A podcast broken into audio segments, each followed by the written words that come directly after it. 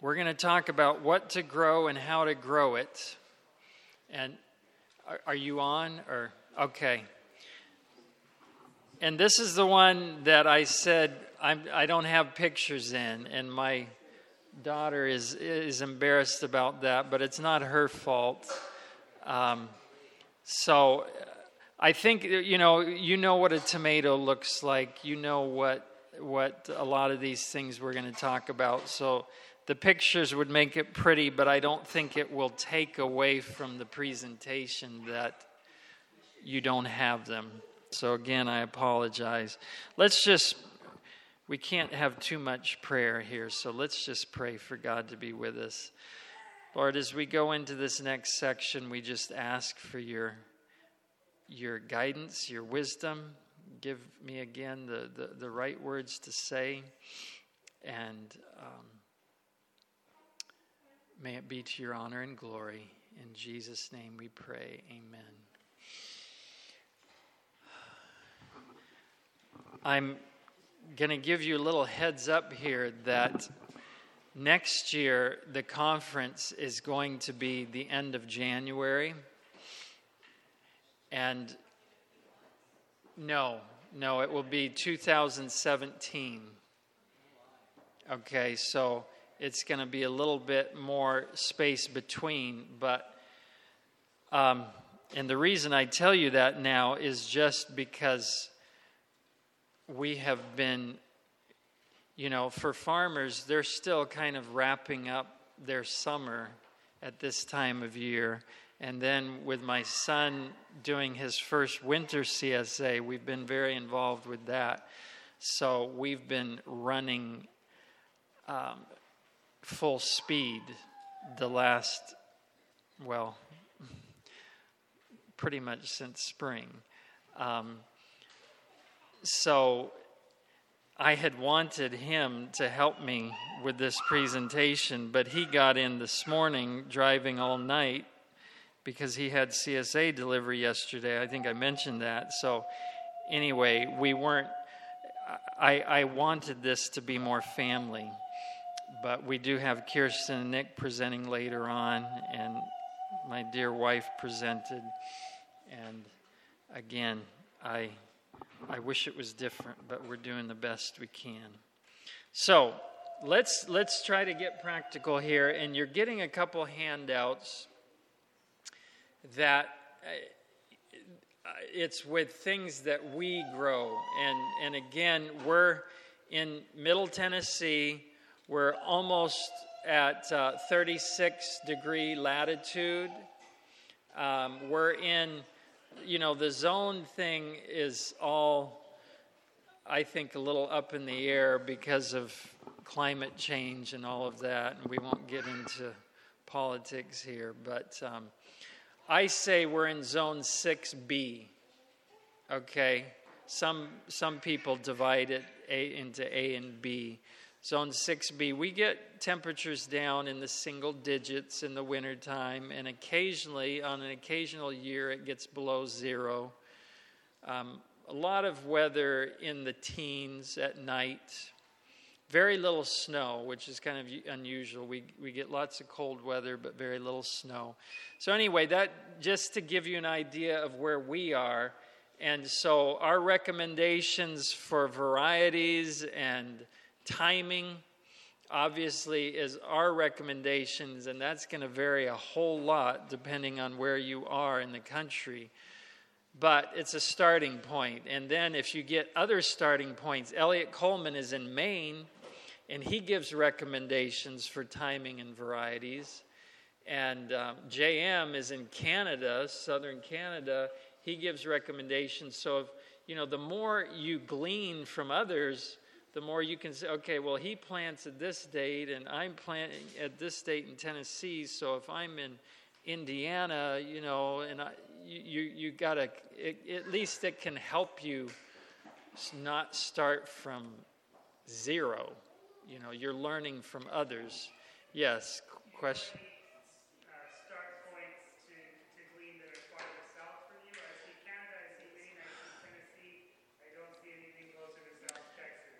That's a good point. And for whatever reason, and I should just kind of restate that for the audio, but he was asking if if there's any um, any people growing further south from us that would give starting points. Unfortunately, I can't think of anybody. For, for whatever reason, the um, most of the writers um, seem to be from more up north, and I think there are reasons for that. um, south southeast is is kind of rough because of the heat and humidity. Those two combined make gardening more challenging than a drier climate. Yes, we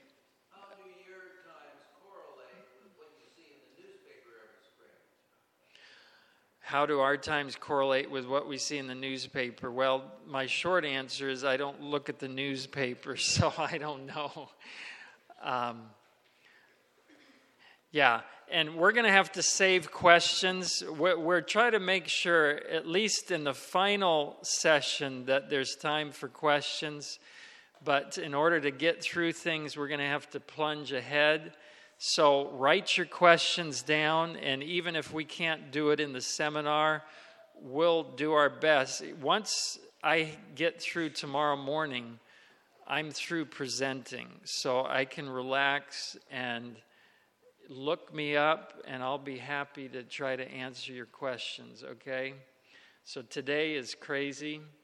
If we can get through today, and then I have one presentation in the morning. Okay? What to grow. And, and again, you know, these are guidelines. Um, it may vary somewhat, but these are pretty much tried and true.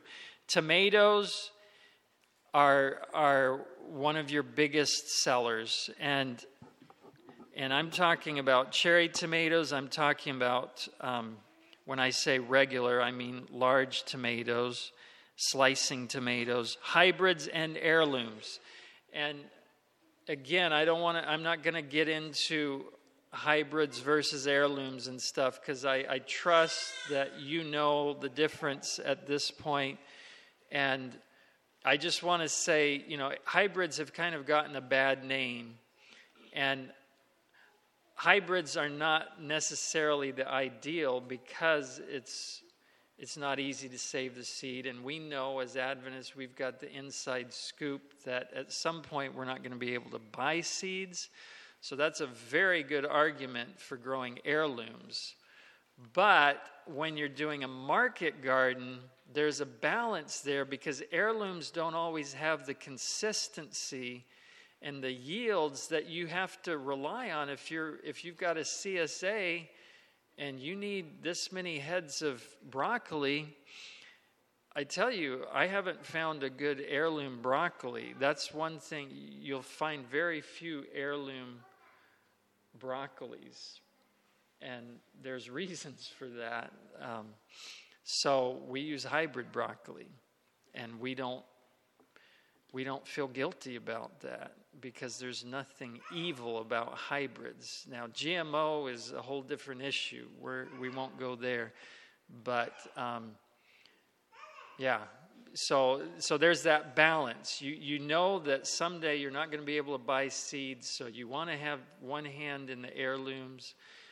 But if you're doing it for a living, you got to have some some assurance that when you plant it, it's going to, to produce for you. Um, so we do some of both usually of most things, and especially tomatoes. You know, some people love heirlooms, and, and there's no question that some of the heirlooms are very good. Cucumbers, big money maker. We, we've struggled with cucumbers the last few years, um, but we sell whatever we can produce peppers.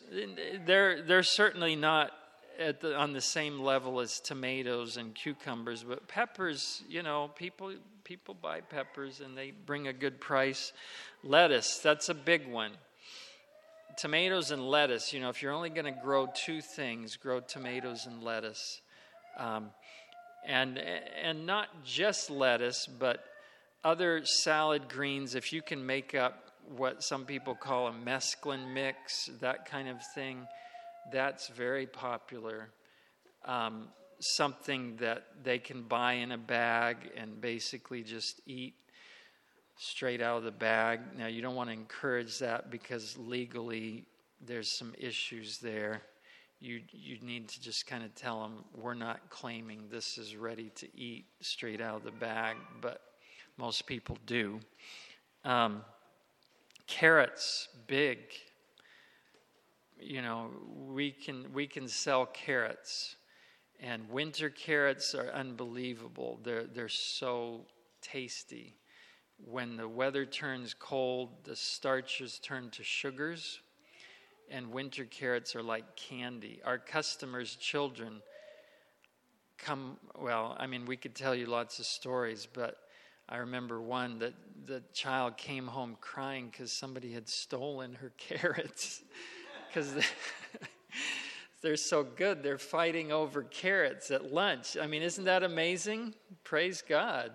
I mean, it's not, pray, don't praise God that they're fighting, but if they're going to fight over something, rather be carrots than candy.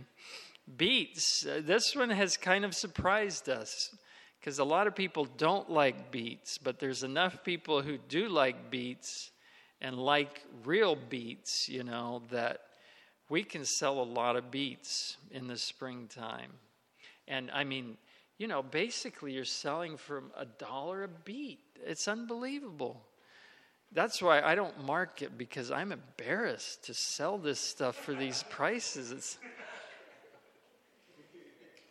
you know, for our family, you'd pay $10 to buy beets for a meal, you know? Um, but we don't charge that much more than the grocery store, you know? It's food is expensive. Uh, your cooking greens, kale is the big one. That's become really kind of cool in the last however many years, 10 years.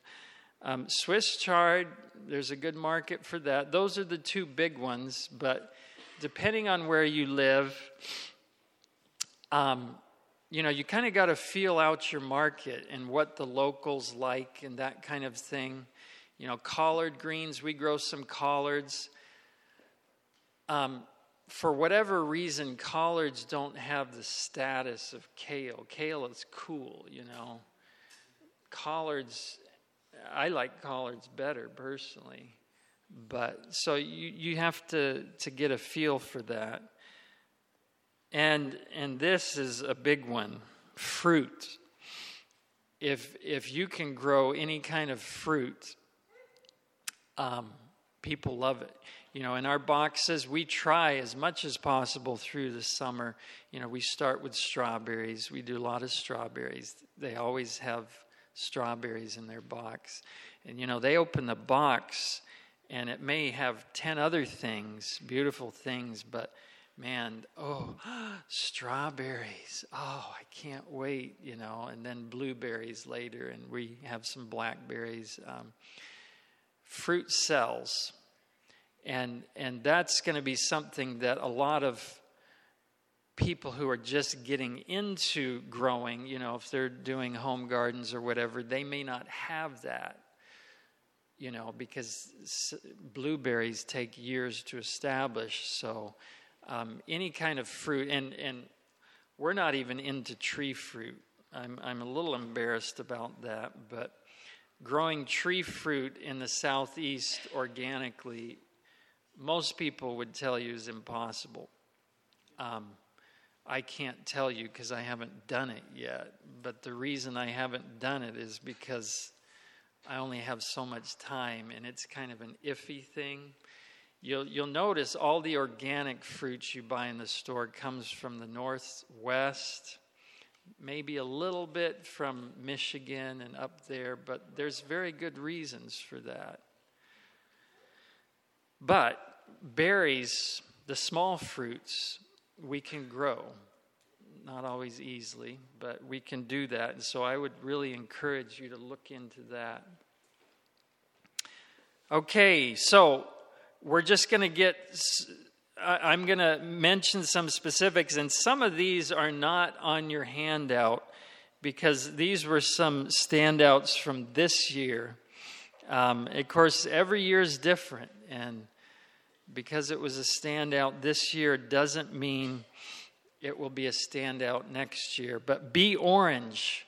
The ones with the asterisk are the the ones that were real hits with us. Be orange was a greenhouse hybrid tomato that did very well, and we got very good reviews from our customers on. It's obviously an orange tomato. The seed, most expensive seed I buy, it's over a dollar per seed. And you know, you're thinking, whoa, that's a lot, which it is, but you know, you pay for that with one tomato. So you got to look at it that way. It's an investment that quickly pays. A seed, even at a dollar a seed, is cheap compared to, to what you can potentially make off of it. Big Dena is a red one that did well for us. Tomimaru Muchoo, funny name, it's a Japanese one. Actually, that one didn't do so well for us this year, but last year it was a standout, and um, people were asking for it by name this year. You know, in our area, there's a Bradley. It seems to be a very local, localized favorite. And in our taste tests, our informal taste tests, the Tomimaru Muchoo um, ranked higher than the Bradley. Margold was a new one we did this year. And this is an interesting dilemma. These are from Johnny's seeds, and there's lots of free Johnny's catalogs over in the exhibit area. Make sure you get one if you don't have one. That's an education in itself. There's a lot of good growing information in a Johnny's catalog. But um, this year, Johnny's started selling hybrids that look and taste like heirlooms, which sounds great. You know, you've got the disease resistance and vigor of a hybrid with the taste of a, an heirloom. But we got to market and we had this dilemma. You know, everybody thinks they're heirlooms. So, but they're not. And, you know, we've got to deal with our conscience here. And so it was kind of a disaster for us this year because we didn't know how to, you know, they look like heirlooms, they taste like heirlooms, but they're hybrids. You know, we charge more for our heirlooms. So it really was mixed up, and we weren't sure how to deal with it. Airbred.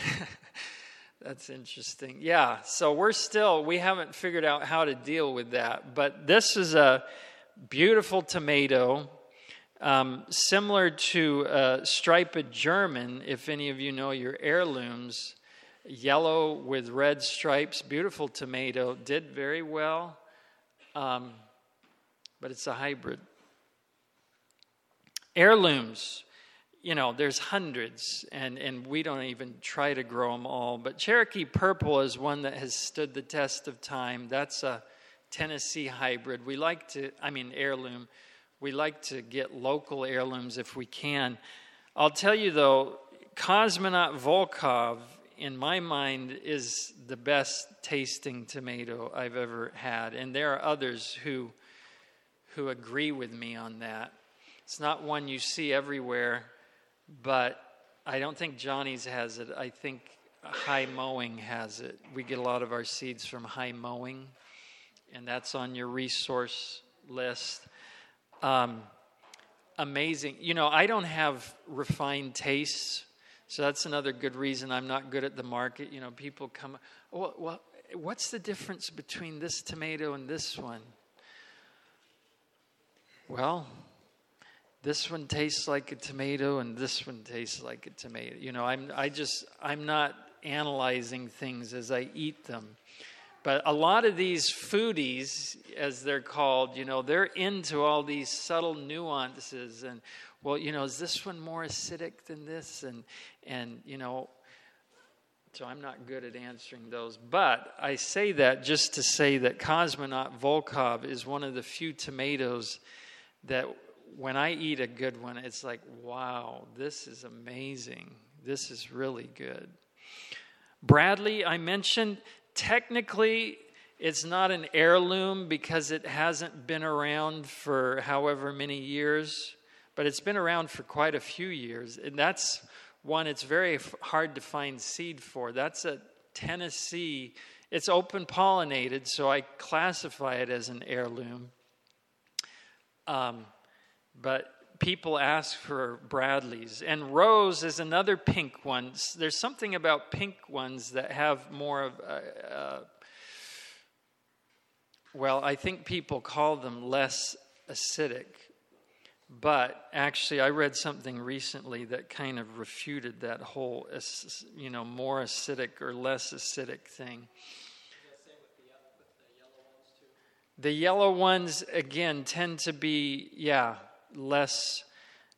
I think, you know, again, I'm kind of going by what other people say, but they're, they're, how would I describe it? More mild? Is that a way to say it? Um, cherry tomatoes. You know, cherry tomatoes, the downside is it's very labor intensive to pick them, but man, you can sell them. You put them in a pint container. Honey, what do we sell cherry tomatoes for? $4 a pint. It's worth picking, especially if you've got the labor force. Um, we, Allison was our cherry tomato girl. That was her hoop house this summer, and she kept us supplied in cherry tomatoes. And they did very, we, we actually made almost as much on our cherry tomatoes as we did our other tomatoes. Jasper is a red one that does very well. Sun Peach was a new one this year. It, man, it, it took over the greenhouse. I mean, that, that's, that, those plants just, I mean, cherry tomatoes, as you probably know, tend to be more vigorous than regular tomatoes. And Sun Peach was I mean, it just grew gangbusters, and it's a very nice tasting tomato. When you say the best, do you think taste wise? Was it your favorite taste wise?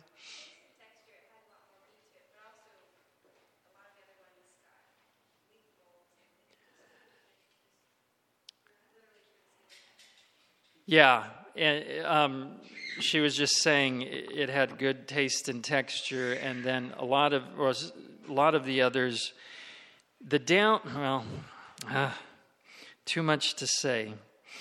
Um, one downside to greenhouse growing or hoop house growing is that, again, in our hot, humid summers, you can get, we, we have a challenge with, with what's called leaf mold. And so we are now looking for varieties that have leaf mold resistance. And Sun Peach and I think Jasper as well both have leaf mold resistance, and they, man, they really go to town.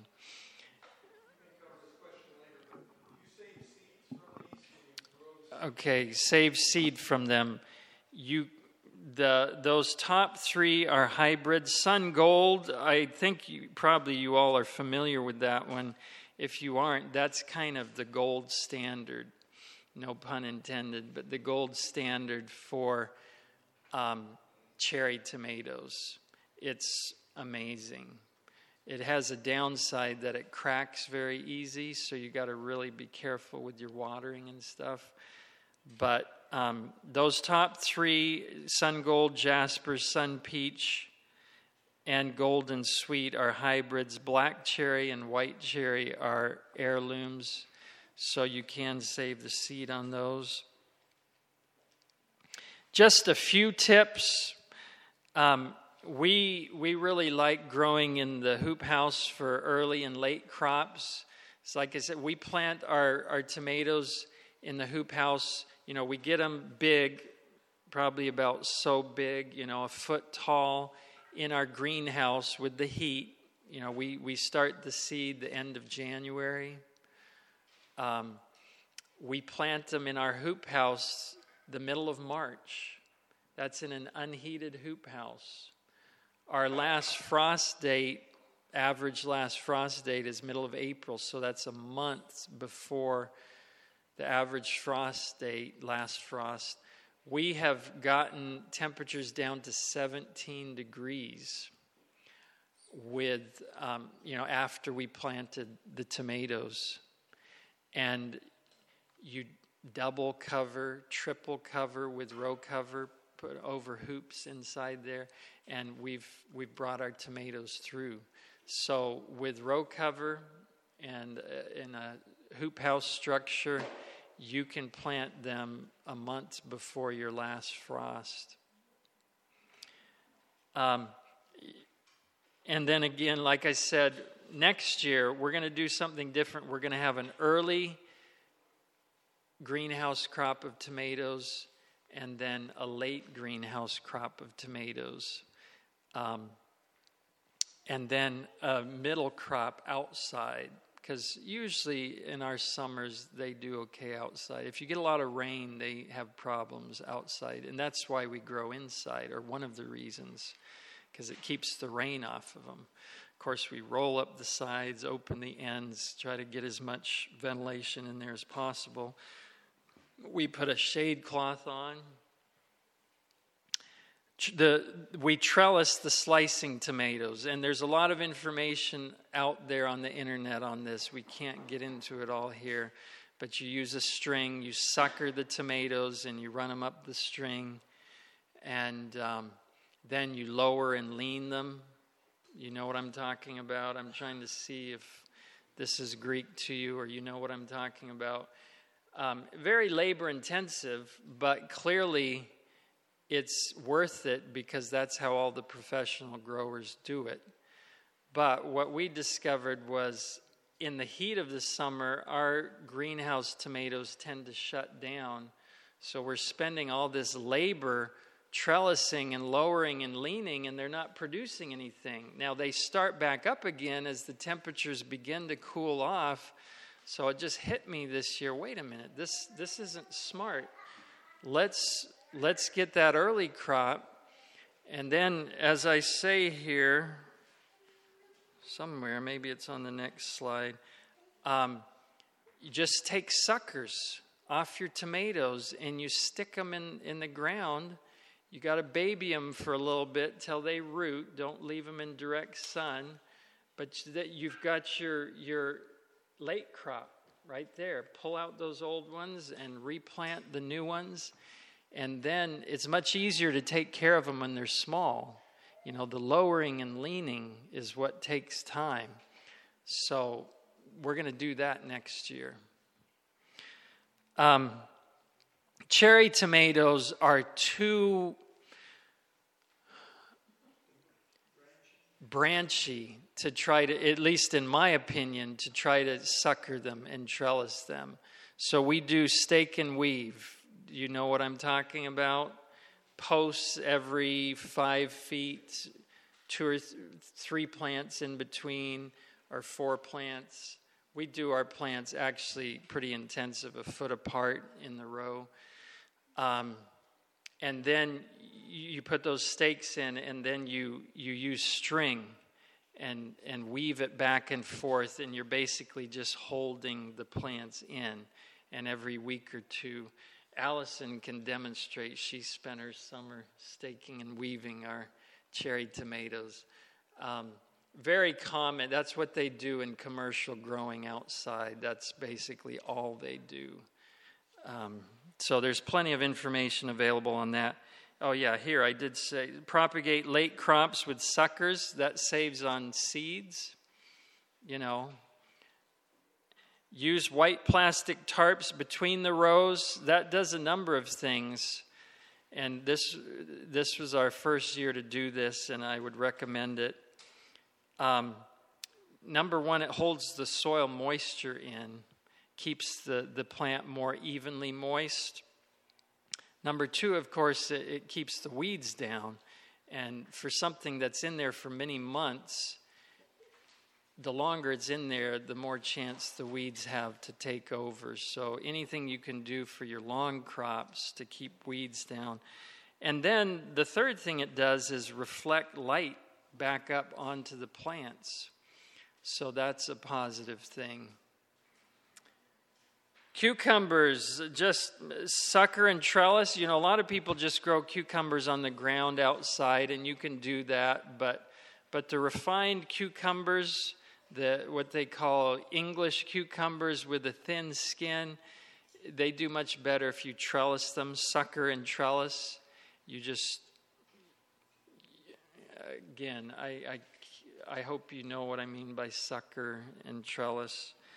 Um, Usually, we just trellis them up to a cable about so tall, and then you let a sucker grow and let them trail back down. And again, I think both Eliot and JM get into this, so just read their books. Succession plant every four to six weeks, depending on your climate and everything. You know, we, the cucurbit family is our biggest challenge because we have cucumber beetles, we have squash bugs, we have squash vine borers, plus all kinds of disease issues in our climate. So, the best way we know to get around it is to keep planting. We grow them in the house. Um, yeah. Socrates is a, is a winner for us. They like a rich, well watered soil. Cucumbers really, um, they, they will repay you for the effort you put into the soil. Peppers, for the first year, we tried um, growing greenhouse peppers and suckering and trellising. Ann Elizabeth was our pepper girl. Um, bit more challenging than tomatoes, a lot less straightforward. Um, but I mean, the information is out there on how to do it.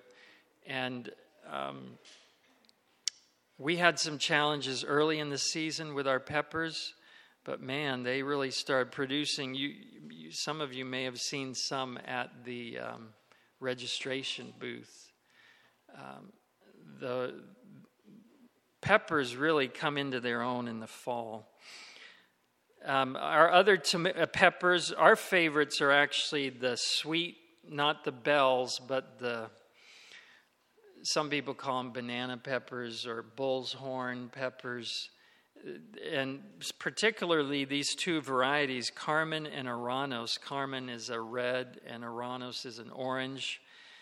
Amazing, prolific like you wouldn't believe um, and amazing taste. And then this year we also grew Johnny's lunchbox peppers. We only trialed them, we had a few plants, but wow. You know, they're the little peppers that you put in a pint and just eat as a snack. Amazing, amazing. We're going to grow a lot more. I think we can sell those like we sell our cherry tomatoes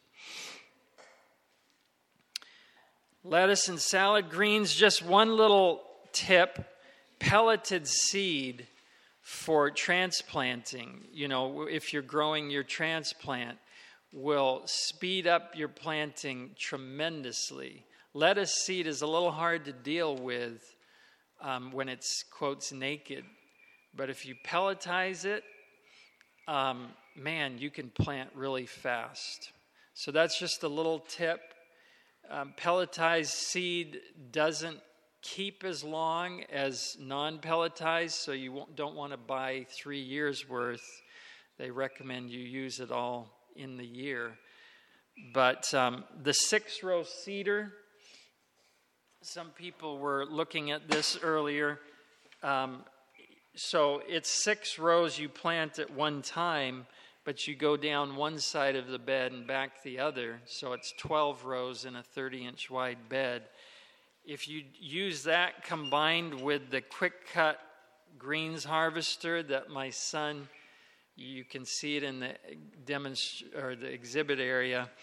Um, you can grow a lot of baby lettuce, and like I say, that's one thing that really sells. Does that use pelleted? No, no. For for for well, you could use pelletized seed in the six row seeder. It has different size holes. You can adjust it, but pelletized seed is more expensive than naked seed, and you use a whole lot when you're growing salad mix, so you would not want to use pelletized seed for that. Carrots. We are known for our winter carrots, which again you have to adjust for your climate, but we plant in August, actually, like the third week in August. But don't wait till the very end of August at least in our climate, it's too late. The challenge with fall planting is you have very little margin for error. If you miss your window, you missed it till next fall. In the spring, you know, if you don't get it planted this week, you can plant it the next week, but that doesn't work in the fall. And so you really got to be on the ball with your timing. You plant carrots beginning of September and they're never going to size up a week's difference. It's amazing what it makes in the fall. Bolero from Johnny's is our standard winter carrot. We keep them in the ground all the way through the winter. If it's going to get down in the teens, we throw a row cover over it. But they're in cold storage in the ground and they sweeten up. Our carrots at Christmas time are the best gift you can give somebody. And for spring, plant February, March. You know, even I'm going to try in the hoop house planting some when I get back from here to overwinter. And it's hard to have carrots in April. So I'm going to try to get carrots in April. Um, Yaya or Nelson are good varieties for that. You can get more for them if you bunch them with the tops on but it's more labor intensive. So you got to weigh that out. Um, but again, if you're trying to earn as much as possible, and they're always prettier with the tops on them. Now, the key to carrots is having a weed free bed to plant them in. Do any of you have weed free beds? Wow, we've got somebody nodding her head back there. Praise God. Um, it's, and I know when she says weed free, that means not overwhelming amounts of weed because it's it's impossible, I think, to have weed free beds. But if you're diligent with the cultivation, you can lessen your weeds over time. But stale seed beds, do you all know what a stale seed bed is? No. Okay, we need to basically, you just prepare your bed ahead of time, a week or two ahead of time, and pretend you've planted it. You water it, you let the weeds germinate, and you can then very lightly cultivate it. So you get all those newly germinated weeds without bringing up new weeds because they're all down in there. You may think they're not, but they can stay in the soil for years and years. So by shallow cultivation, you you eliminate bringing all you know that's one problem one downside to a rototiller because you're constantly bringing up a new flush of weeds but with the broad fork and just surface cultivation you can you can eliminate those in the top inch or two over a few years so you understand what I'm saying? Prepare the bed, water it, cultivate it. Do that again if you have time. You know, if you do that a couple times, you know, wait a week, let the weeds germinate, and get them when they're this small, then you will plant into a seed bed where 80% of your weeds are already germinated. Now, if you want to go the next step, you get a flame weeder. And, and Steve Meyer, who is here teaching the Gardening 101, he's the premier authority on flame weeding in the country. He sells the flame weeders to. To me, it's pretty exciting that Adventists are taking back the, the, the lead in market gardening. Because um, both the Greens Harvester, which the Lord helped my son develop, and the flame weeder are manufactured by Adventists, and they're two of JM's top tools. He wrote an article for Guard, uh, Growing for Market magazine, and those were his must have tools, which has made my son's business very successful.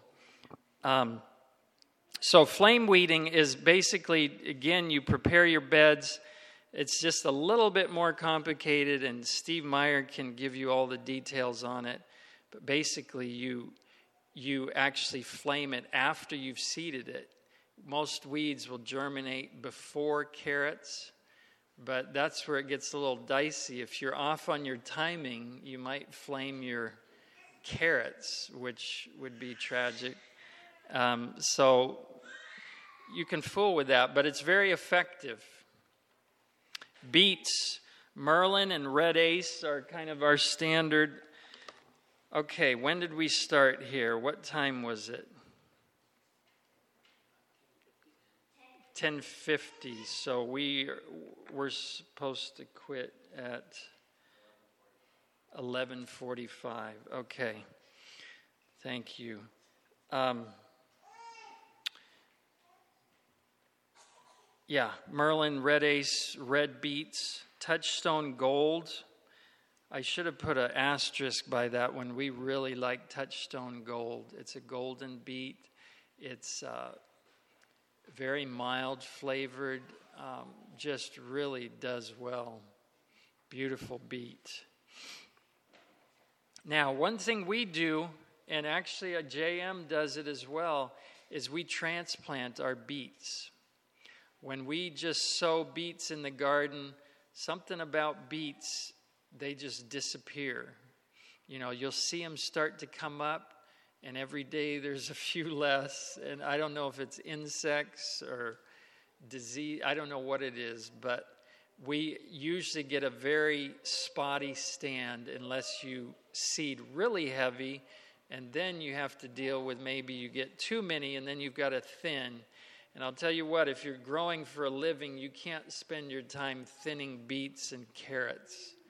That's too labor. If you're on your knees, I love to weed on my knees, but it's not profitable. Okay? I, I love weeding. Um, but you, you want to stay standing up as much as possible, just because, like I say, it's not profitable to be on your, well, it's very profitable to be on your knees if you're praying. But um, so we transplant, we put, if it's new, fresh seed, we'll put two seeds in a, we use soil blocks. Um, and you should know, if you don't, that um, they're inch and a half soil blocks. That beet seeds, as well as Swiss chard, I can't remember the technical term, but they're often multiple seeds in one seed. So you plant one beet seed and it may produce three or four plants. So what we're wanting is four plants in each block. And you put them you plant them a little further apart and the beauty of that is it's less transplanting plus it's easier cultivation. So you put them 6 inches in the row. Um, three rows in a bed you know, for, for if you're planting individually, you want one beet like every three or four inches. And that gets very hard to cultivate. But six inches you can cultivate between. First of August, this is a trick with beets in the fall. If you plant them past the first of August, and again, this is for our area, they will not produce a good sized beet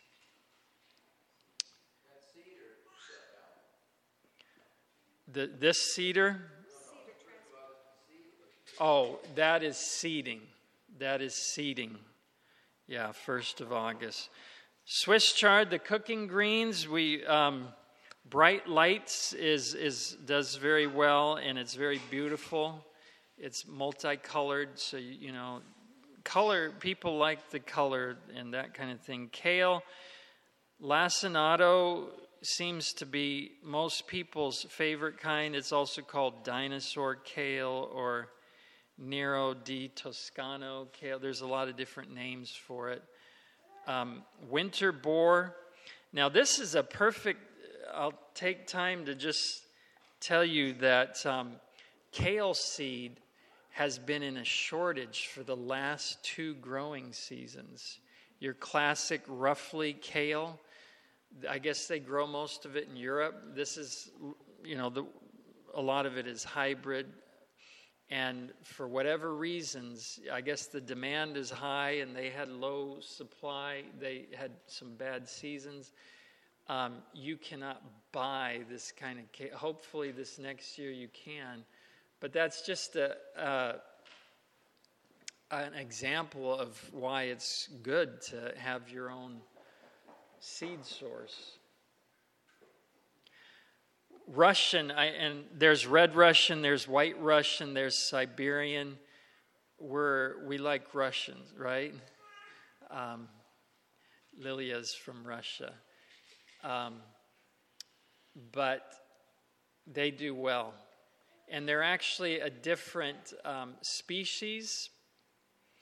Brassica napus, napus, and the others are, anyway, I don't remember all, but they, they actually tend to regrow more through the winter than some of the others. Seed 1st of February, middle of July. Small fruits, uh, we talked about those. We grow our strawberries as an annual. Um, there are a lot of reasons for that, and I actually would encourage you to do it that way. We grow it on plastic, and um, you can. We plant in the fall and that works anywhere in the south, and they do it actually all the way up to mid US. If you go further north, you do more of the matted row style. I'm going to talk a little bit more about this in a session tomorrow. I can get a little bit more detailed on it. Blueberries, raspberries, blackberries, as I said, they're going to draw people. Oops harvesting tips, uh, nothing. Uh, you know, you're always worried you're going to have enough, and then you end up having too much. Um, key with harvesting is getting things out of the sun as cool as quickly as possible. And so you want to start early in the day before the field heat is in the plants one thing in the lean farm book that he really emphasizes is doing all you can without putting it down. You know, you might think it's more efficient to just harvest everything and then to bunch it in a separate step. He says, no, you harvest it, you know, clean it up. Many times you got to take off a few dead leaves. You have your rubber bands right here. You've counted them out, so you know I need 20 bunches You've got 20 rubber bands. You, you bunch them as you harvest them. And all you have to do then is spray them off and you're done. Um, so, little things like that can help. You all know about Dipel, I hope, BT.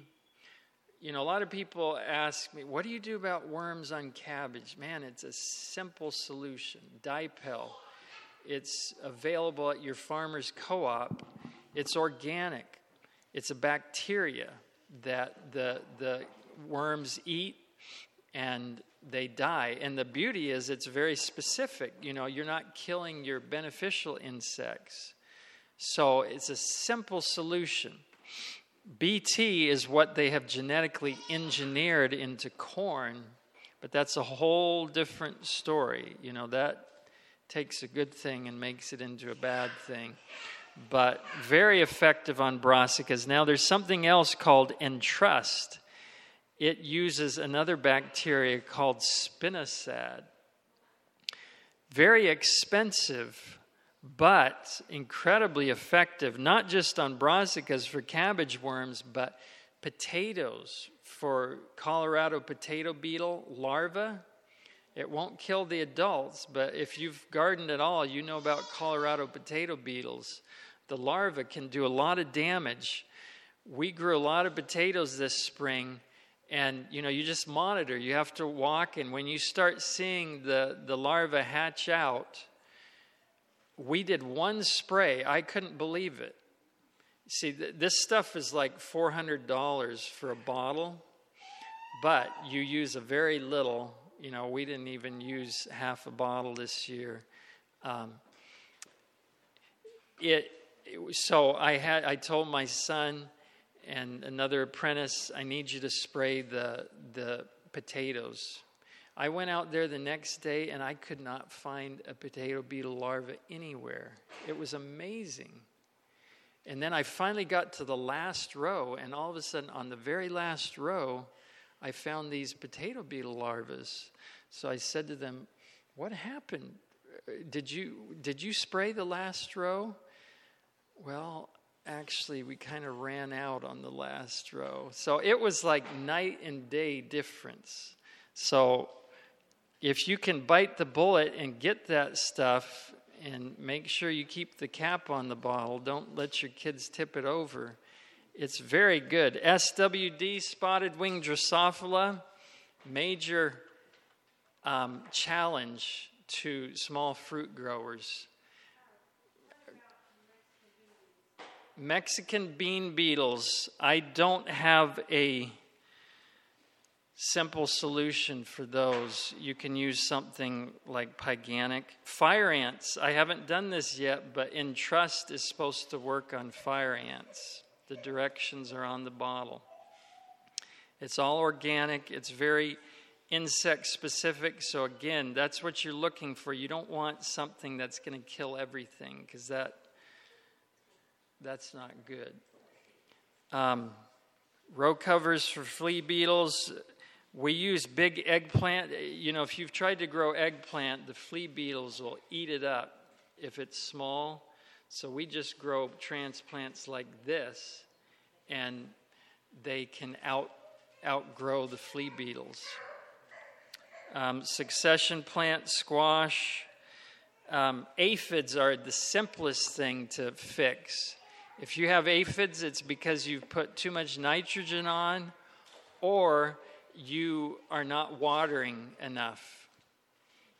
Um, you make sure those plants never come under water stress and don't over fertilize with nitrogen, and I can almost guarantee you won't have aphids. Pyganic is something we use as a last resort. That's more a broad spectrum insecticide. It's technically organic, but it it will kill a lot of beneficials. So, you know, I said make sure bees are not present, you know, and you should know usually the bees are there at certain times of the day when the flowers are opening. And just focus on building soil. I think this is our last, yeah, we're almost done here. Weeding tips, I've already talked about the stale seed beds. That's our number one um, attack now is just try to prepare the beds ahead of time. That takes some work, but um, if you have them prepared ahead of time, you can get most of the weeds before you ever plant. Schedule cultivation. This is something I, I want to emphasize. If you wait to cultivate till you have time, you're never going to do it, right? Because you're just running crazy. But, you know, it's like, okay, Monday mornings, we're going to cultivate. Now, obviously, if it's raining, you've got to be flexible, but um, if you don't have it in the schedule, it gets overlooked until they're too big. You want to get them ideally before you can even see them. You just stir the soil with This is, is one of my favorite tools, the collinear hoe. It's Eliot Coleman designed it.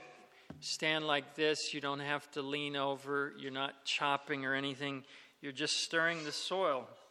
And there's a great short video on Johnny's website of Eliot Coleman demonstrating this. He's super fast with it. But if your soil's loose and the weeds are small, you can cultivate a bed very quickly and um, never have a weed problem.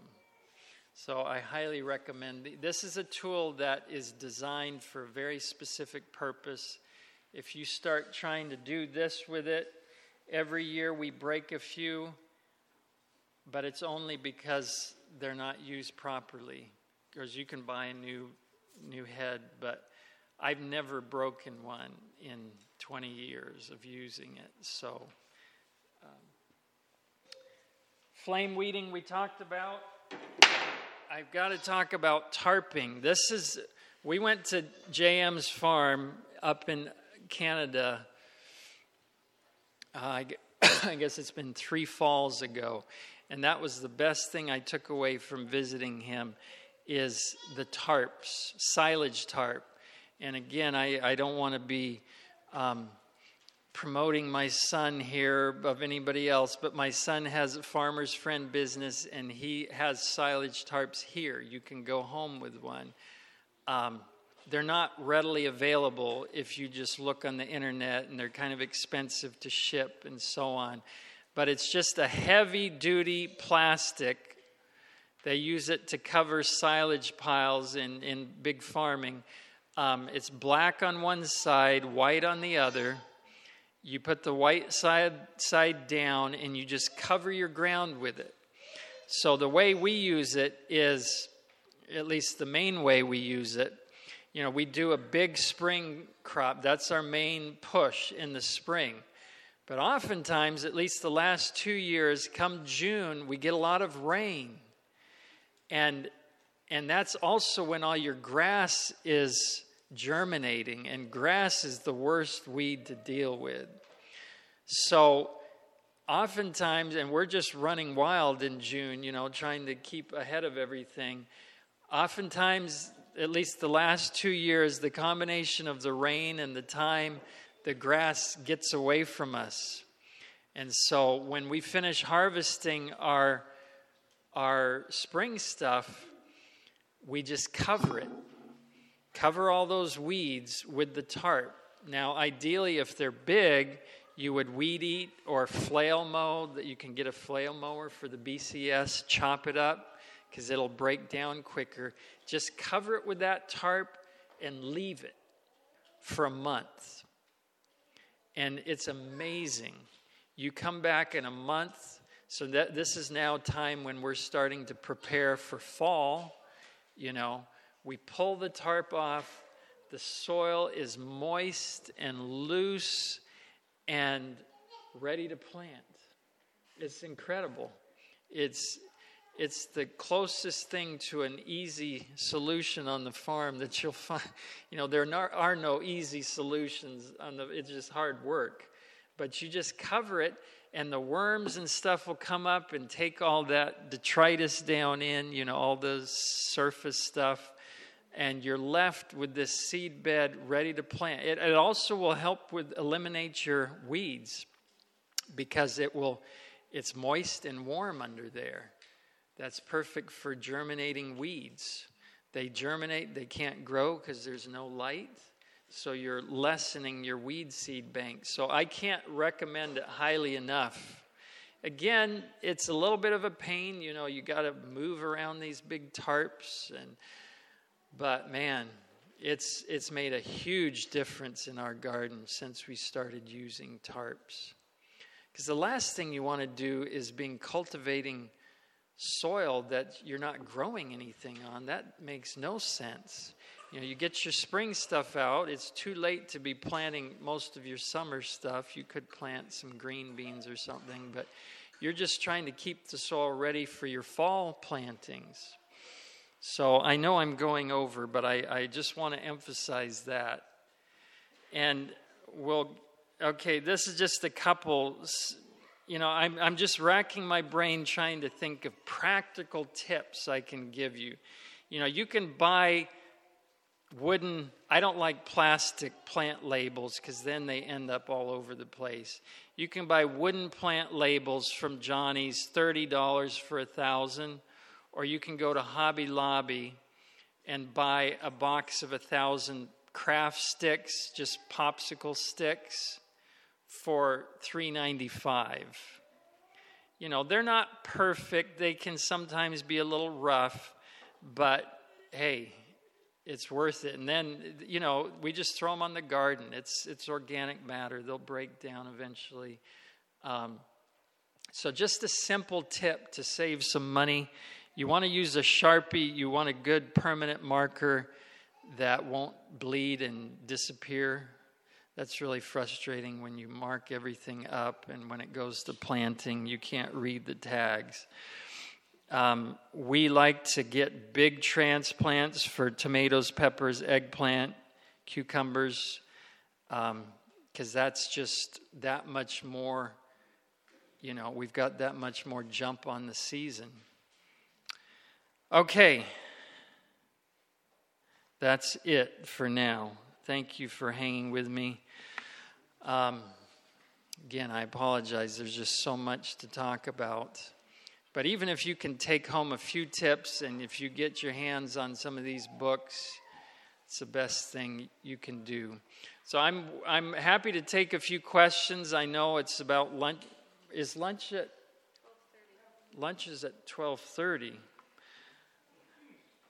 I, I don't know how it works with video. We can we can go a little longer. I I want to answer your questions, but you probably have places to go. There's yes, Scott. Okay, the question is on mulch. Um, mulch is a wonderful thing, but when you're talking about a market garden scale, you're talking about a whole lot of mulch. So the question is where do you get it all? And then there's a few other downsides to mulch. Of course, the positive side is it's just putting organic matter in the soil. The other downside is once you mulch, you can no longer mechanically cultivate. So that means your only option is hand weeding. So unless you can put it on thick enough, and, and there are a few other downsides. If, if you live in the southeast where the climate is wet, you can actually get a lot of rotten stuff where that mulch is touching the stems. So I'm not at all against mulch. And on a small home garden scale, I think it's probably more practical. On a market gardening scale, I haven't been a, now our blueberries and stuff we mulch with wood chips, but in the garden we haven't been able to figure out how to make it work. Yes, question here.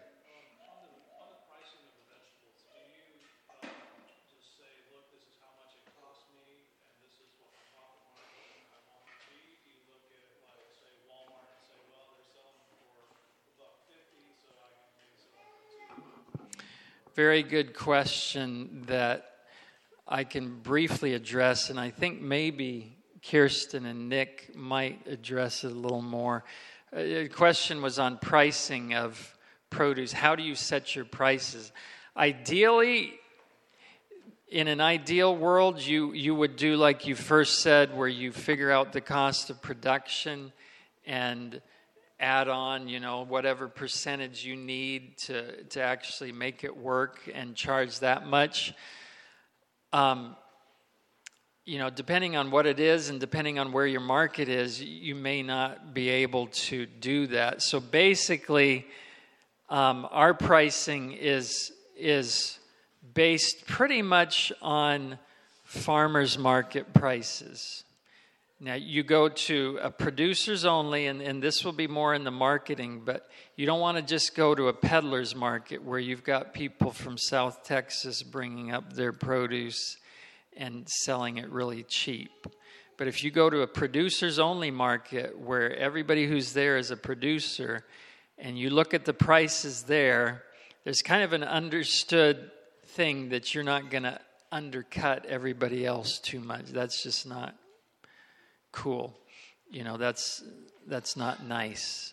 Um, and so that's kind of, but we don't mind being on the high end of the, you know, there's something to be said for being the highest priced because people think it's better. And, you know, of course, we think ours is better because ours is prayed over and labored over. But um, does that kind of answer? You just don't even try to compete with Walmart. That's not your competition. If people want Walmart prices, they can go to Walmart. Um, so don't, even other grocery stores, if you're a little more, hey, you're fresher, they, they know who grew it, they can ask you questions, you invite them out to the farm. Okay, here's my expert. Do you have something to say? Oh, here I thought he was going to share his wisdom with me.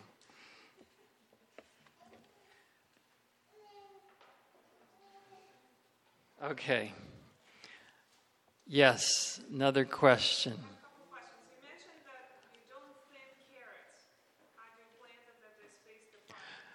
Okay, how do you how do you plant carrots so you don't have to thin them? You need a precision seeder. Um, the six row seeder is a precision seeder. Our, earthway seeder, I think, is actually over. Most of you probably know about earthway seeders. They're pretty cheap and they do bigger seeds well. Carrots, not so well. The little seeds, they're not so good at. Um, the Hoss seeder, I haven't yet used it personally. I, I hope to get one. I've, I have a farmer friend who really rates it high it's it's not as expensive as some of these other seeders, and it seems to be very well made. I've looked at them. Um, my friend brought one out to the farm to show me. He was so excited about it. Um, so, yeah, you need a seeder that is going to, again, none of them are going to be perfect, and you don't even try to get them perfect, but you want them somewhat thinned, you know, um, do we use pelleted seed for carrots? We have used pelleted seed the last few years um, for carrots.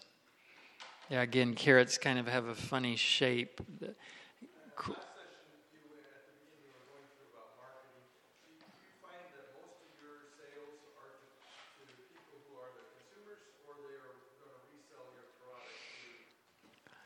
Okay. Well, I, am to I'm going to deflect that. Uh, well, let me just say we sell to consumers. That's our main goal, but they will talk more about that in the marketing session. So I'm going to hold off on that. I'm happy to stay, but I, I want you all to feel free to go if you need to go. And if you need to cut off the video, that's fine too. We'll just, this will be off the cuff, then I can be really honest. Okay, we've got a good question from.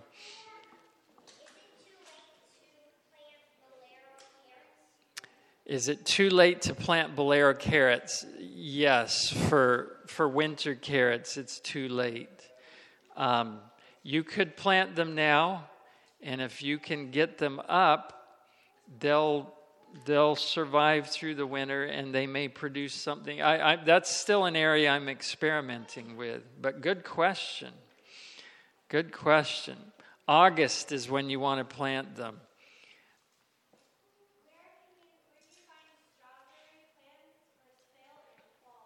Where do you find strawberry plants for sale in the fall? Well, you can come to Bountiful Blessings Farm. We sell strawberry plants in the fall. But you're in Arkansas. There's a lot of growers in Arkansas that do fall planting. Um, are you in Arkansas or Oak? Okay, I know it's close to Arkansas. Um,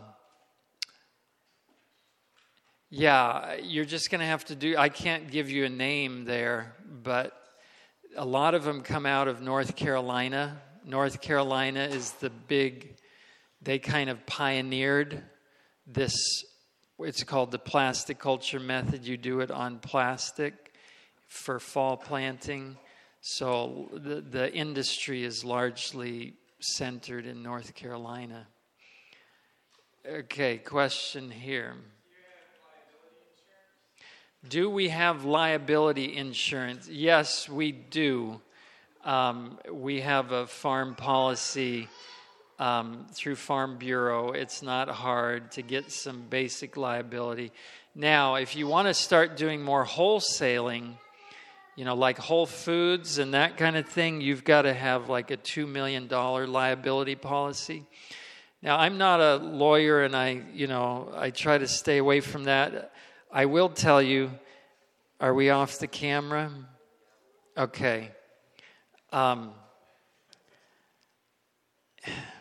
you know, I don't want to be irresponsible, but I've been told by more than one person that if you're a little guy, you know, lawyers look at at your pockets and are they going to sue you? You know, what are they going to get out of it?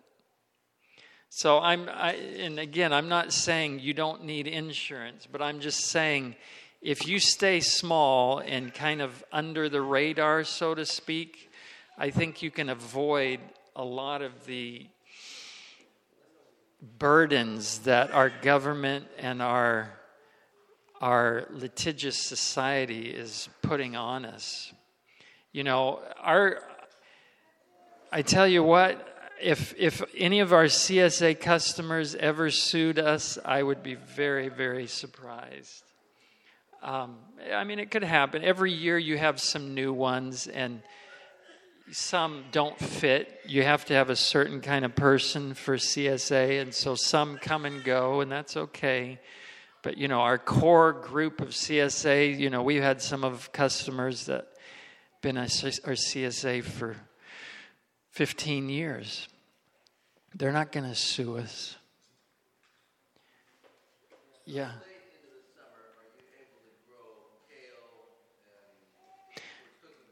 Wow, so many good questions. How late in the summer do we grow kale and cooking greens? Yeah. Um, basically, the end of June. We could go further. In our area, we have harlequin beetles, and those all seem to show up usually around the end of June. And they're a harder one to deal with organically, so that's kind of they signal the end of the kale season. And so we pull it out, and then we're planting in July, seeding for fall. Um, but yeah, we don't we don't try to carrots. You know, you can theoretically grow carrots through the summer. We don't try because in our mind they're not good enough. You know, they they don't taste good. So again, kind of the end of June is the end of spring for us. It it actually correlates with the official end of spring, but we don't try to push spring stuff. This year, the harlequin beetles were late coming, and we actually went into July a week or two, but that's unusual. Okay, we, one here and one here, and then we'll call it quit. Yes, we replant every fall. And again, it's it's no, we buy new plants. Well, we buy tips, the runner tips. You know how they strawberries runner. We buy the unrooted tips and we root them ourselves, and that's we we buy enough to sell a bunch, and then that pays for our plants every fall. So we're getting plants for free every year, basically. Um, there's a lot of reasons for that. And like I say, tomorrow in the small fruits, I'll, I'll, be able to go into it a little more. But bottom line is, you don't have time to take care of those strawberries all summer long. They're not earning you anything. You, you don't have time to weed them and water them. And this media was brought to you by Audioverse, a website dedicated to spreading God's word through free sermon audio and much more. If you would like to know more about Audioverse, or if you would like to listen to more sermons, please visit www.audioverse.org.